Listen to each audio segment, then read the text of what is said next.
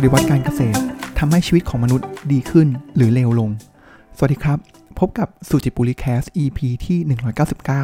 สำหรับ อี พี นี้เรามาต่อหนังสือ The Third Chimpanzee ชิมแปนซีที่สามที่เขียนโดยจาเร็ด ไดมอนด์กันครับซึ่งก่อนหน้านี้เนี่ยผมก็มีการพูดถึงประมาณสาม อี พี แล้วนะครับเกี่ยวกับหนังสือเล่มนี้นะครับแล้วก็ผมว่าเนื้อหาเยอะแล้วก็เป็นเนื้อหาที่น่าสนใจดีๆมากมายนะครับแล้วหนังสือเล่มนี้ผมว่า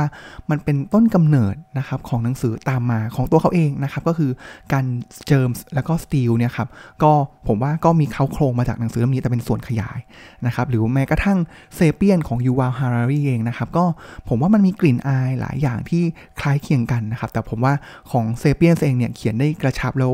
เขา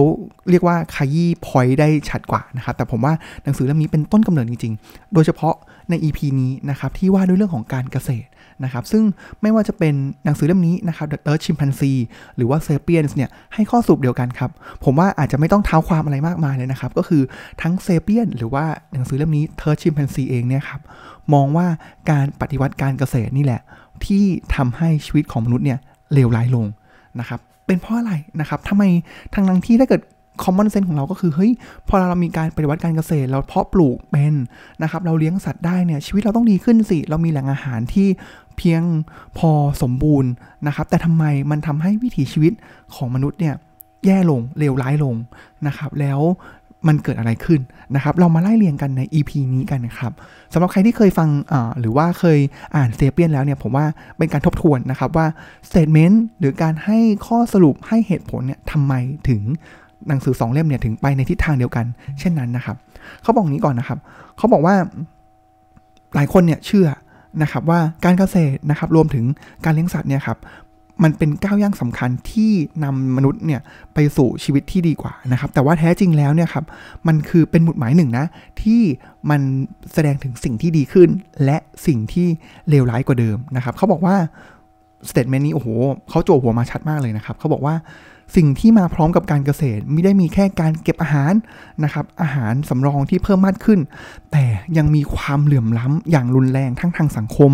และทางเพศโรคร้ายและระบอบเผด็จการซึ่งนั่นแหละเป็นสิ่งที่ตามมาที่ทำให้ชีวิตของมนุษย์เนี่ยนำไปสู่ข้อสรุปที่ว่ามนุษย์เนี่ยชีวิตเลวร้ายลง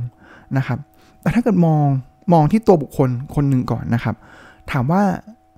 ชีวิตความเป็นอยู่ของเราเนี่ยดีขึ้นกว่าเดิมไหมนะครับแน่นอนนะครับเราสิ่งที่เราเจอคือเราไม่ต้องแบบฝากความหวังไว้กับคนอื่นในการที่จะออกล่าหาอาหารนะครับเรามี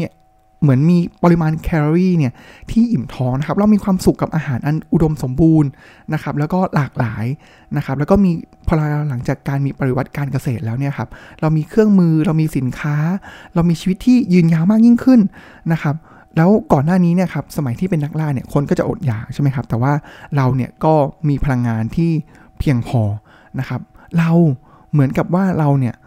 มีเวลาว่างนะครับในขณะที่คนสมัยก่อนนะครับก็คือคนที่เก็บป่าล่าสัตว์เนี่ยไม่เคยมีนะครับมีเวลาว่างในการที่จะสร้างสรรค์ศิลปะนะครับแล้วก็มีความสุขมีการสร้างนวัตกรรมอะไรต่างๆเนี่ยขึ้นมามากมายนะครับแต่ทีนี้เนี่ยต้องบอกว่าการปฏิวัติการเกษตรเนี่ยมันเกิดขึ้นเมื่อแค่ประมาณ หนึ่งหมื่น ปีที่ผ่านมาแต่ชีวิตมนุษย์เราเนี่ยครับอยู่มานับ สามสี่ แสนปีนะครับมันเลยทำให้วิถีชีวิตของเราเนี่ยเปลี่ยนแปลงไปอย่างสิ้นเชิงนะครับอย่างไรบ้างนะครับเอาเรื่องเวลาก่อนละกันนะครับประเด็นเรื่องเวลาเนี่ยเราคิดว่าเรามีเวลามากขึ้นแต่ว่าลองดูสิครับหลังจากที่มีการปฏิวัติการเกษตรใช่ไหมครับเอาเราเอาเรื่องล่าสัตว์ก่อนล่าสัตว์เนี่ยมันก็จะมีฤดูล่าสัตว์นะครับแล้วก็สำหรับคนที่เป็นแม่บ้านเขาก็จะอยู่บ้านก็คอยเก็บอาหารป่าไปนะครับแล้วก็ทั้งวันทั้งคืนเนี่ยถ้าเกิดไม่ช่วงล่าสัตว์เนี่ยเขาก็จะมีเวลาแต่ในขณะที่หลังจากที่มีการปฏิวัติการเกษตรแล้วไซเคิลของการเกษตรเป็นอย่างไรครับก็คือมีการเตรียมดินนะครับมีการลงแปลงผักนะครับแล้วก็มีการตัดทำลายวัชพืชนะครับเพราะฉะนั้นแล้วเนี่ยเวลาของมนุษย์เนี่ยช่วงกลางวันเนี่ยเราแทบจะหมดไปนะครับกับการที่ต้องคอยดูแลพืชผักนะครับหรือว่าคอยดูแลสัตว์ต่างๆนะครับเพราะฉะนั้นแล้วเนี่ยประเด็นนี้แหละที่เขาบอกว่าเฮ้ยจริงๆแล้วเวลาเรามากกว่าเดิมจริงๆหรือนะครับไม่เลยนะครับเราต้องใช้เวลาในการที่จะต้องดูแลพืชผักแล้วก็ดูแลสัตว์นะครับในขณะที่คนที่เป็นนักล่าสัตว์นะครับอ่ะเขาอาจจะแบบออกไปล่าแมมมอธนะครับหนึ่งสัปดาห์นะครับแล้วพอกลับมาเนี่ยหลังจากนั้นเนี่ยโอ้โหเขาอยู่กันได้เป็นเดือนนะครับมีเวลาที่จะทำมาแบบอ่าเล่นฟ้อนรำอะไรต่างๆได้นะครับหรือว่าอยู่กับครอบครัวนะครับเพราะฉะนั้นในเรื่องของเวลาเนี่ยไม่และ นะครับคนสมัยนี้มีเวลาที่น้อยลงจำกัดมากกว่าเดิมเวลาเขาเรียกว่า leisure time เนี่ยหายไปถึงแม้เราจะมี holiday ต่างๆมานะครับแต่ว่าถ้าเทียบกันแล้วเนี่ยชีวิตของเราในแง่ของเวลาเนี่ยหายไปนะครับแล้วเราบอกว่าเฮ้ยถึงแม้ว่าเราจะมีอาหารการกินพร้อมสมบูรณ์แต่จริงๆแล้วเนี่ยมันแลกมากับอะไรครับสุขภาพร่างกายของเราที่เหมือนจริงๆแล้วเหมือนจะเราอายุยืนกว่านะครับแต่ถามว่าสุขภาพดีกว่าไหมนะครับแข็งแรงกว่าไหมนะครับต้องบอกว่าเขาบอกว่าคนที่สมัยก่อนที่เก็บเก็บของป่าล่าสัตว์เนี่ยครับมีสุขภาพแข็งแรงมากกว่าเรานะครับมีโรคภัยไข้เจ็บเนี่ยน้อยกว่าและที่สำคัญเลยคือได้ประโยชน์จากการกินอาหารที่หลากหลายทำไมล่ะครับเพราะว่าการที่เขาไปเก็บอาหารป่านะครับของป่าเขาไปในที่ที่มันก็คืออะไรที่กินได้เนี่ยเขาก็เก็บมาเพราะฉะนั้นมันจะมีความหลากหลายตามพื้นที่ตามช่วงระยะเวลานะครับแต่ว่าถ้าย้อนกลับมาสมัยนี้นะครับเรากินอะไรกันบ้างนะครับส่วนใหญ่แล้วต้นอาหารต้นทางอาหารเนี่ยก็คือโปรตีนนะครับในขณะเดียวกันเนี่ยก็คือมาจากข้าวโพดนะครับแป้งสาลีเพราะฉะนั้นแล้วเนี่ยมันกลายเป็นพืชเชิงเดี่ยวที่ซ้ำนะครับเพราะอาหารเราก็จะมีแหล่งอาหารที่ไม่หลากหลายนะครับแล้วเขามีการที่จะไปเหมือนไปขุดฟอสซิลมาดูนะครับสิ่งที่เขาพบก็คือหลังจากที่มีการปฏิวัติการเกษตรเนี่ยแล้วมีได้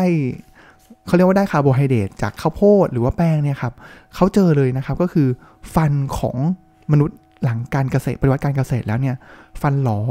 มากขึ้นนะครับฟันผุมากขึ้น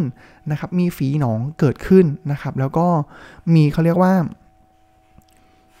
ภาวะโลหิตจางมีวัณโรคมีซิฟิลิสมีป่วยโรคข้อกระดูกอักเสบต่างๆนะครับเพราะฉะนั้นแล้วเนี่ยเขาเลยให้ข้อสรุปนะครับว่าข้าวโพดเนี่ยที่ถึงแม้ว่าคนส่วนใหญ่จะคิดว่าเป็นสิ่งดีในเขตโลกใหม่นะครับแต่แท้จริงแล้วเนี่ยมันกลับเป็นหายนะเลยนะครับทางสาธารณสุขนอกจากนี้นะครับก็การที่เราเรามาไล่คอนซีเควนต์ก่อนนะครับว่ามันเกิดอะไรขึ้นนะครับเพราะเรามีเราสามารถที่จะเพาะปลูกได้ใช่ไหมครับแล้วก็เลี้ยงสัตว์ได้เนี่ยสิ่งที่เกิดขึ้นคือเรามีความของอุดมสมบูรณ์ทางอาหารมากขึ้นอันนี้ปฏิเสธไม่ได้เลยนะครับแล้วเราก็จะมีการที่เก็บอาหารมากขึ้นมนุษย์เรามีเวลาที่จะทำสิ่งต่างๆมากยิ่งขึ้นใช่ไหมครับพอเราเป็นอย่างนี้แล้วเนี่ยเมื่อเรามีอาหารเหลือเฟือเนี่ยครับจำนวนประชากรของมนุษย์เนี่ยก็เพิ่มขึ้นอย่างมีนัยสำคัญคือต้องบอกว่าถ้าเกิดไปดูกราฟหลังจากที่มีจุดตัดปฏิวัติการเกษตรแล้วเนี่ยประชากรของโลกเราเนี่ยเพิ่มขึ้นแบบโอ้โหก้าวกระโดดนะครับจากหลักสิบหลักร้อยล้านเนี่ยปัจจุบันเนี่ยเป็นพันล้านแล้วนะครับนี่แหละมาจากจุดนี้นะครับเพราะเรามีมนุษย์มากขึ้นแออัดมากยิ่งขึ้นสิ่งที่เกิดขึ้นคืออะไรครับเชื้อโรคครับพอเราเชื้อโรคเนี่ยการที่พอมันมีเชื้อโรคใช่ไหมครับถ้าเป็นสมัยก่อนเนี่ยการกระจุกตัวของมนุษย์เนี่ยยังอยู่ห่างกันนะครับเพราะฉะนั้นแล้วเนี่ยพอมีเชื้อโรคเนี่ยอ่ะมันอาจจะแบบโดนไปบ้านหลังนึงหลังคาเรือนนึงหมู่บ้านนึงแล้วก็หยุดอยู่แค่นั้น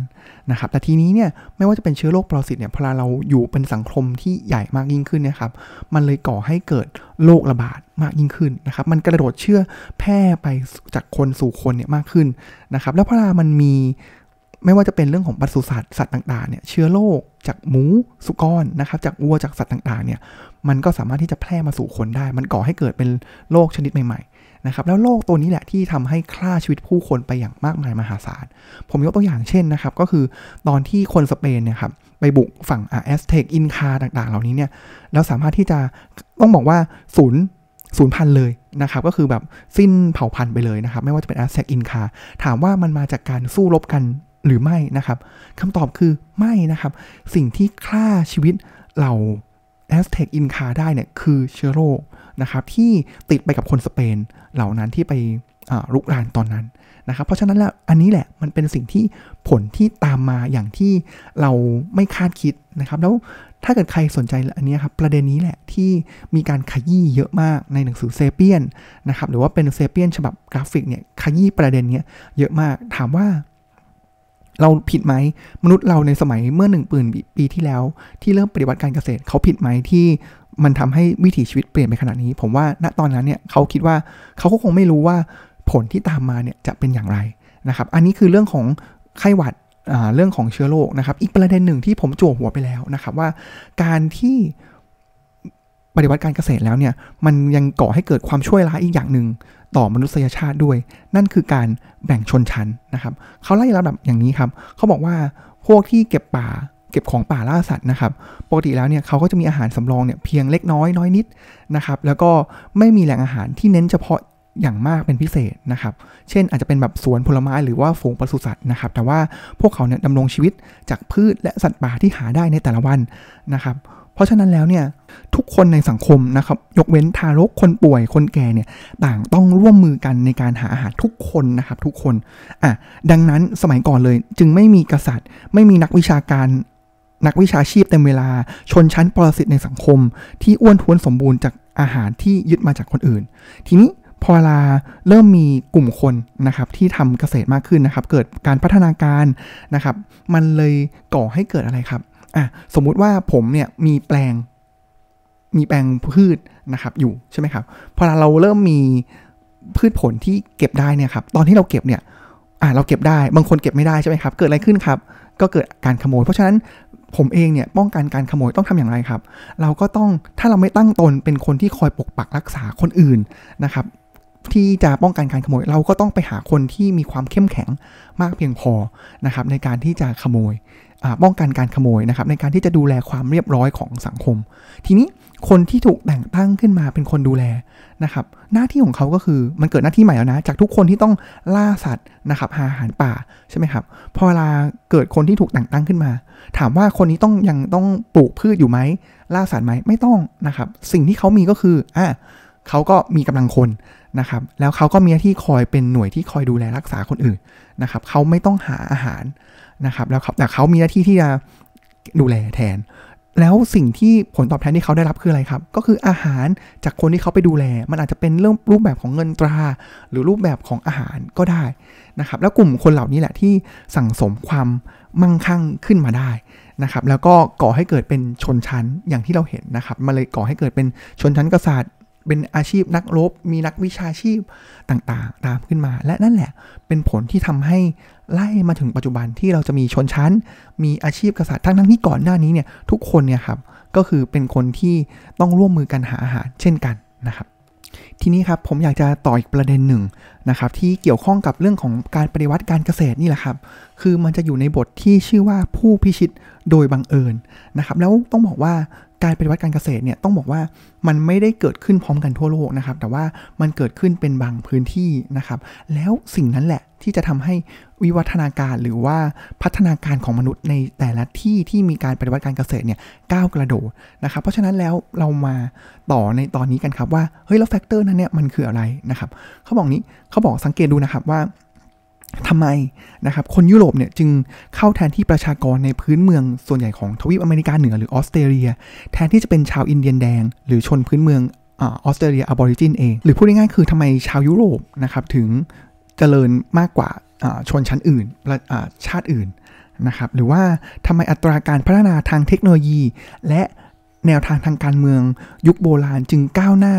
รวดเร็วที่สุดในยูเรเซียนะครับโดยในทวีปอเมริกาเหนือและใต้เนี่ยและออสเตรเลียเนี่ยถึงช้ากว่านะครับอ่าซึ่งอันนี้แหละมันเกี่ยวข้องกับการปฏิวัติการเกษตรนะครับซึ่งถ้าเกิดสมมุติว่าไปถามคนยุโรปนะครับเขาอาจจะแบบเหยียดคนอื่นหน่อยว่าเฮ้ยเขาได้มรดกทางพันธุกรรมยีนที่ตกทอดมาดีกว่านะครับแต่ว่าจริงๆแล้วเนี่ยความแตกต่างระดับอารยธรรมนะครับระหว่างทวีปเนี่ยครับมันเกิดจากผลกระทบของสภาพภูมิศาสตร์นะครับที่มีมีผลนะครับต่อการพัฒนาของลักษณะเด่นทางวัฒนธรรมนะครับไม่ได้เกิดจากพันธุกรรมของมนุษย์นะครับทวีปทั้งหลายเนี่ยครับมีทรัพยากรและอารยธรรมเนี่ยที่จำเป็นต้องใช้เนี่ยที่แตกต่างกันนะครับและที่สำคัญเลยนะครับก็คือพืชพันธุ์และสัตว์ธรรมชาตินะครับที่แสดงว่าเป็นประโยชน์สำหรับการเพาะเลี้ยงนะครับคีย์เวิร์ดสำคัญก็คือการเพาะเลี้ยงหรือว่า domestication และตัวนี้แหละครับที่มันส่งผลต่อการปฏิวัติการเกษตรว่าในพื้นที่ใดนะครับสามารถที่จะก้าวหน้าทางการปฏิวัติทางการเกษตรได้ดียิ่งกว่ากันเรามาเริ่มที่เรื่องของการเลี้ยงสัตว์ก่อนดีกว่าครับว่าทำไมดินแดงในแถบยูเรเซียนะครับก็คือเป็นตะวันออกกลางติดยุโรปตรงนั้นแหละครับที่จะเป็นแหล่งอารยธรรมไม่ว่าจะเป็นเมโสโปเตเมียต่างๆนะครับทำไมนะครับเขาบอกนี้เขาบอกว่าราวประมาณ สี่พัน ปีก่อนคริสต์ศักราชนะครับก็ประมาณ หกพัน ปีที่แล้วนะครับด้านตะวันตกของยูเรเซียนะครับสามารถเลี้ยงสัตว์ได้นะครับเจ้าสัตว์เนี่ยในบริเวณนั้นเนี่ยมีอยู่เพียงแค่ห้าชนิดเขาใช้คำว่า บิ๊กไฟว์ นะครับคือห้าชนิดหลักนะครับก็คือแพะแกะสุกรวัวแล้วก็ม้านะครับแล้วก็เลี้ยงจากตอนนั้นเนี่ย หกพัน ปีที่แล้วมาจนถึงปัจจุบันนะครับในขณะเดียวกันนะครับชาวเอเชียตะวันออกนะครับฝั่งตะวันออกเลยก็คือจีนที่ก็เป็นแหล่งอารยธรรมที่ค่อนข้างที่จะลุ่มรวยทางอารยธรรม นะครับเช่นกันนะครับเลี้ยงสัตว์ในสปีชีส์เดียวกันนะครับไม่ว่าจะเป็นจามารีควายกระทิงแล้วก็วัวแดงนะครับซึ่งไม่ว่าจะเป็นบิ๊กไฟฟ์หรือว่าอีกสี่ประเภทของฝั่งเอเชียตะวันออกเนี่ยครับเป็นแหล่งที่มาของอาหารแรงงานเครื่องนุ่งห่มนะครับโดยเฉพาะนะครับม้าเนี่ยจะมีมูลค่ามหาศาลในแง่ของการทหารนะครับแต่ทำไมล่ะทำไมชาวอินเดียนในอเมริกานะครับจึงไม่สามารถที่จะนำประโยชน์ของสัตว์เหล่านี้มาใช้ได้นะครับเพราะอะไรครับเพราะว่าในนั้นเนี่ยถึงแม้ว่าเขาจะมีสัตว์ถิ่นอยู่นะครับไม่ว่าจะเป็นแกะภูเขาแพะภูเขาเพคคารีนะครับไบซันหรือว่าสมเสร็จนะครับหรือว่าทำไมล่ะชาวอินเดียนนะครับอินเดียเนี่ยไม่สามารถที่จะขี่สมเสร็จออกรบได้ทำไมชาวออสเตรเลียพื้นเมืองจึงไม่สามารถควบจิงโจ้ตะลุยลุกเข้าไปข่มขวัญในศัตรูได้นะครับคำตอบคืออะไรครับคำตอบก็คือว่าแม้กระทั่งปัจจุบันเองนะครับก็เป็นที่รู้กันนะครับว่าเราเพาะเลี้ยงสัตว์ป่าต้องบอกว่าไม่ว่าจะเป็นบิ๊กไฟฟ์หรือว่าอีกสี่ประเภทของฝั่งตะวันออกเนี่ยครับมันเป็นสัตว์เคยเป็นสัตว์ป่ามาก่อนที่เลี้ยงลูกด้วยนมนะครับแต่ไม่ใช่ทุกชนิดไม่ใช่สัตว์ป่าทุกชนิดที่สามารถนำมาเลี้ยงหรือว่า domesticate ได้นะครับมนุษย์เราเนี่ยไม่ว่าจะเป็นที่ไหนก็ตามในยูเรเซียเองเอเชียตะวันออกเองอินเดียเองนะครับในอเมริกานะครับแล้วก็ชนชั้นพื้นเมืองในออสเตรเลียเองเนี่ยมีความพยายามที่จะเลี้ยงสัตว์ป่าเหล่านั้นนะครับพยายามจะจับมาเลี้ยงแต่ว่ามันไม่สำเร็จนะครับทำไมล่ะทำไมการเลี้ยงสัตว์ส่วนใหญ่ถึงไม่สำเร็จนะครับอันนี้เขามีการพูดในเรื่องของหนังสือการเจิมสตีลเนี่ยเยอะมากนะครับแต่ผม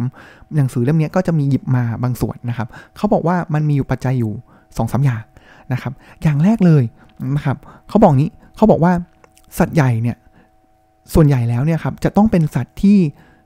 สัตว์สังคมนะครับที่อยู่รวมกันเป็นฝูงนะครับโดยที่สัตว์ลูกฝูงเนี่ยมีนิสัยตามสัญชาตญาณที่ยอมเชื่อฟังตัวอื่นที่มีอำนาจเหนือกว่าและแปรนิสัยยอมตามเช่นนี้มาที่มนุษย์หมายความว่าก่อนหน้านี้สัตว์สมมติไม่ว่าจะเป็น Big Five นะครับมันอย่างแพะเนี่ยอยู่รวมกันเป็นฝูงนะครับต้องอยู่เป็นสังคมอยู่แล้วนะครับแล้วต้องมีผู้นำฝูงนะครับแล้วทีนี้เนี่ยพอเราเริ่ม domesticate หรือนำมาเลี้ยงเนี่ยเรานี่แหละมนุษย์เรานี่แหละครับที่เป็นผู้นำฝูงของสัตว์เหล่านั้นนะครับคือเขาต้องยอมรับมนุษย์เราเนี่ยเป็นผู้นำฝูงอันนั้นคือปัจจัยแรกนะครับซึ่งต้องบอกว่าอย่างที่บอกไปนะครับแกะภูเขาแพะภูเขาเนี่ยมันก็จะแยกกันอยู่นะครับตามภูเขาแล้วมันไม่ได้มีผู้นำฝูงชัดเจนเพราะฉะนั้นแล้วเนี่ยเมื่อเรา domesticate มันเนี่ยครับ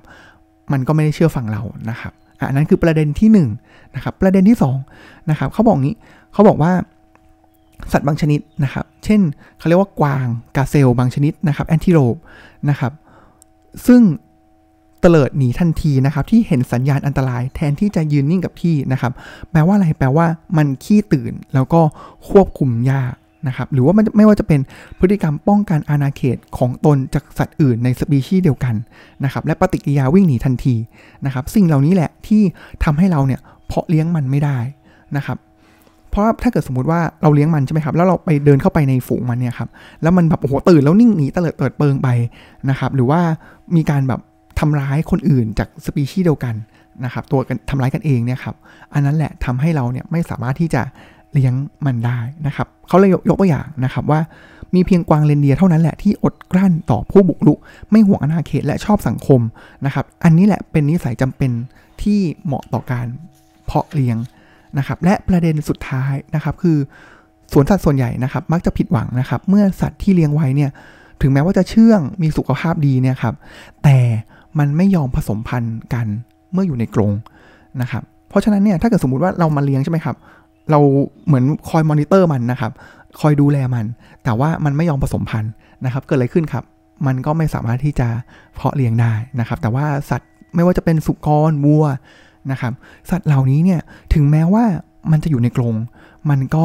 ผสมพันธุ์กันได้นะครับเพราะฉะนั้นทั้งหมดทั้งปวงแล้วเนี่ยครับมันเลยเป็นเหตุผลนะครับว่าทำไมชาวยูเรเซียนะครับหรือว่าชาวเอเชียตะวันออกเนี่ยจึงประสบความสำเร็จในการเพาะเลี้ยงสัตว์ใหญ่เหล่านี้ได้นะครับแต่ก็ล้มเหลวนะในสัตว์ประเภทอื่นนะครับแล้วพอลามันเป็นอย่างนี้เนี่ยคือสัตว์เนี่ยมันไม่ได้มันคือมันเขาต้องเรียกว่า by chance มากกว่านะครับคือสัตว์เหล่านี้เนี่ยที่มัน domesticate ได้เนี่ยมันดันไปเกิดในบริเวณยูเรเซียพอดีมันเลยทำให้ชาวยูเรเซียเนี่ยสามารถที่จะเพาะเลี้ยงแล้วมีอารยธรรมที่ก้าวหน้ากว่า บริเวณอื่นนะไม่ได้หมายความว่าชาวอินเดียหรือว่าชาวออริจินในออสเตรเลียเนี่ยไม่มีความสามารถนะครับหรือว่าไม่สามารถที่จะพัฒนาอารยธรรมได้แต่ว่าการที่มีต้นทุนสัตว์ที่เลี้ยงได้เนี่ยครับเป็นจุดที่ทำให้สามารถที่จะเริ่มการปฏิวัติการเกษตรเนี่ยได้รวดเร็วกว่าพื้นที่อื่นนะครับซึ่งเช่นเดียวกันนะครับเราพูดถึงในแง่ของสัตว์แล้วนะครับชาวเวลเซียเองเนี่ยโชคดีต่อที่สองครับเพราะว่าพืชพันธุ์เนี่ยครับก็เป็นแบบนี้เช่นเดียวกันนะครับก็คือข้าวโพดนะครับที่มันเป็นพันธุ์พืชหลักนะครับก่อนหน้านี้ข้าวโพดไอ้ข้าวโพดเนี่ยมันก็เป็นแค่หญ้าชนิดหนึ่งนะครับที่มีเมล็ดเป็นแป้งกินได้เช่นเดียวกับข้าวบาเล่หรือข้าวสาลีเนี่ยครับสิ่งนี้เนี่ย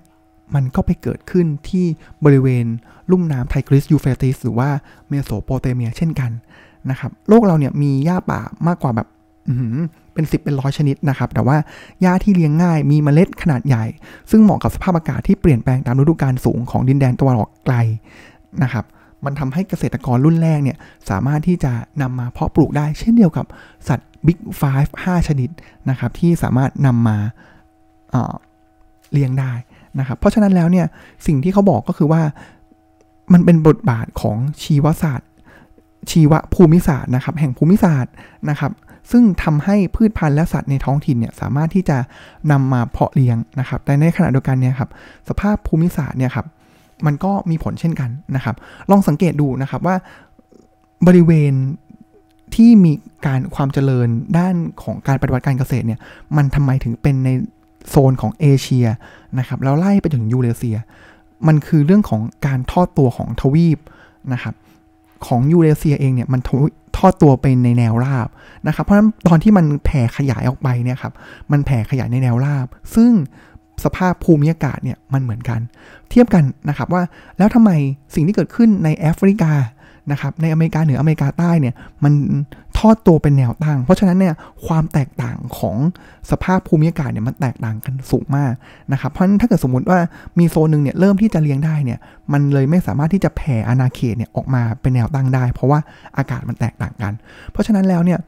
เรื่องของภูมิศาสตร์นี่แหละครับที่เขาให้ข้อสรุปว่ามันมีผลมากเลยนะต่อความแตกต่างทางอารยธรรมของมนุษย์นะครับเพราะฉะนั้นมันไม่ได้บอกนะครับว่ายีนของคนขาวยีนของคนยูเรเซียยีนของชาวจีนเนี่ยดีกว่าคนที่เป็นอินเดียนพื้นเมืองหรือว่าชาวออสเตรเลียพื้นเมืองชาวแอฟริกานะครับเพราะว่าเรามีต้นทุนมีโชคที่ดีกว่านะครับก็เป็นตอนที่เล่าสนุกนะครับไม่รู้ว่าเล่าเร็วไปหรือเปล่าเพราะว่ารู้สึกว่าเล่าแล้วมันกับตอนนี้มากๆนะครับก็น่าจะเพียงพอแต่เพียงเท่านี้นะครับก็เป็นการขมวดรวบเกี่ยวกับเรื่องของการปฏิวัติการเกษตรนะครับแล้วก็เดี๋ยวตอนหน้าเนี่ยผมคิดว่าน่าจะเป็นตอนสุดท้ายที่เล่าหนังสือ The Third Chimpanzee นี้แล้วนะครับผมว่าเป็นหนังสือที่ดีแล้วสนุกนะครับแล้วก็เหมือนเป็นจุดเริ่มต้นเป็นจุดสายทานต้นสายทานแห่งปัญญานะครับของหนังสือที่ตามมายุคหลังนะครับเล่มนี้เลยนะครับสำหรับวันนี้ก็ขอบคุณที่ติดตามรับฟังนะครับแล้วก็ติดตามสุจิบุรีแคสต์ได้ใหม่ในตอนหน้าสำหรับวันนี้ขอกล่าวคำว่าสวัสดีครับ